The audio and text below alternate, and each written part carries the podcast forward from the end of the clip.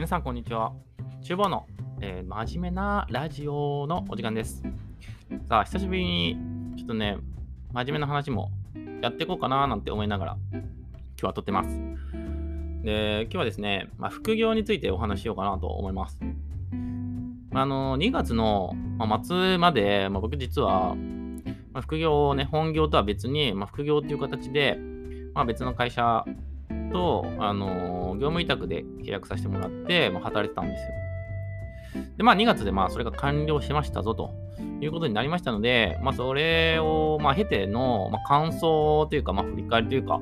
まあ、みたいなものをまあちょっとまあ話しつつ整理できたらなと思ってます。でまあ僕がこの副業を始めたのはもう半年ぐらい前の話になるんですけれども、まあきっかけは、まあ、その知り合いが、そのスタートアップというか、まあ、ベンチャーでね、小さい会社で、まあ、副業してたんですけれども、まあ、そこの社長が、まあ、僕の知り合いで、ま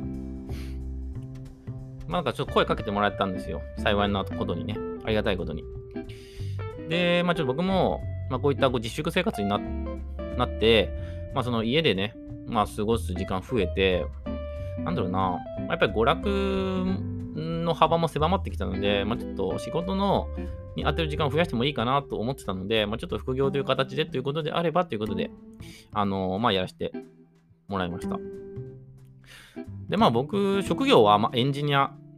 なので、もちろん副業でもまエンジニアとしてま契約さしたんですけれども、あれですね、まあ僕普段全然やってない業務を副業でやることになったんですよ。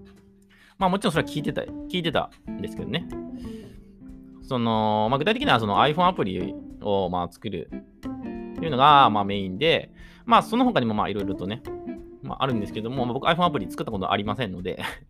まあ初めての挑戦をまあ副業でやると、いうような形だったんですよ。まあ、なので、まあ、僕はその副業での仕事のために、まあ、新しい技術をキャッチアップし、まあ、ある程度の成果を上げる必要が、まあちょっとあるっていうような形で、まあ、副業を始めたんですけど、まあ、これが、まあまあ結構ね、大変でした。当たり前だけど。そう。まあね、iPhone アプリ作ったことないんですよ。まあ、僕昔は、あの、ゲームを作ってた頃は、うん、まあ、間接的に iPhone のアプリは作ってたんですけれども、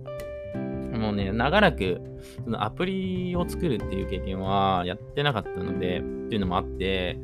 まあ、なかなかに宿泊しましたね。まあ、もちろんプログラミング言語も今まで使ってたものとは違うものになりますね。その Swift っていう、まあ、専用のものがあるんですけども、まあ、それも、まあ、一から勉強しましたし、まあ、iPhone アプリを作るための、まあ、ツールに、まあ、Xcode っていうアプリがあるんですけど、まあ、それの使い方とかも、まあ、いろいろと、まあ、学びましたし、まあ、結構ね、いろいろ勉強することがね、あったんですよ。っていうのをキャッチアップしつつ、まあね、本業もある中での、まあ、その副業のためにいろいろキャッチアップするっていうのが、まあ、なかなか大変だったなというのが、まあ、僕の感想ですね うん。楽な道ではなかった。楽な道ではなかったっていうのはまあ分かったんですけど、なんだろう。意外とね、なんかできるんじゃないかなと、まあ僕は結構高をくくってましたね。うん。まあそのいろんなプログラミング言語の経験が、まあ、僕ある、あるっちゃあるので、まあ高は知れてるんですけど、まあ割と新しく学習するのも、まあいけんじゃないかなと思ってたんですけどね。思ったより大変で、かつ、まあそこそこその出来上がってる、まあ出来上がってるって言ってもスタートアップなんで、まだ全然そこまで複雑なものではないんですけれども、ま、やっぱりその設計思想とかも、なんだろう、まあ今まで僕がやってきた世界とは、ではかんあのあまり使われないようなその仕組みで作られていたりとかしたので、なかなかね、やっぱその今時の作りみたいなのをキャッチアップでするのに時間がかかりました。本当になんか自分がおじさんだなと感じたタイミングでしたね。まあ、だかそういう意味では、まあ、すごい良かったと思いますね。まあ、そういうそのスタートアップというか、最近できた会社が、そのまあアプリを作るときに取り入れている、まあ、そのまあ、フレームワークというか、まあ、考え方というか、設計思想みたいなものに今触れられたっていうのは、もうめちゃくちゃ貴重な体験だったと思いますし、まあ、そこで苦労を副業という形なのに、そういった、なんだろうな、そのまあ、キャッチアップというか、まあ、勉強をさせてもらえたっていうのは、まあ、普通ならありえないことかなと思うので、まあ、非常に恵まれた環境でやらせてもらったと思ってます。なので本当に感謝しかないですね。そんなか、そんな状況でやらせてもらったっていうのが。まあ、なんでちょっとね、僕も、そんなの、あまりうまく、その成果を上げられない部分があったので、まあ、特にその iPhone アプリでは。なので、まあ、ちょっと申し訳ない気持ちになりながら働いてたんですけどね。まあ、ただ、それ以外にも、なんそのいろいろとね、仕事をさせてもらって、まあ、そこは結構ね、割と、まあ、僕の得意分野でもやらせてもらったので、まあ、そういったところで、まあ、ある程度 バランスを取りつつ、まあ、勉強もさせてもらうみたいな形でやってましたね。うんまあ、ただ、まあ、一つ間違いなく言えるのは、あの、ベースで、あの、成果を上げられるスキルセットを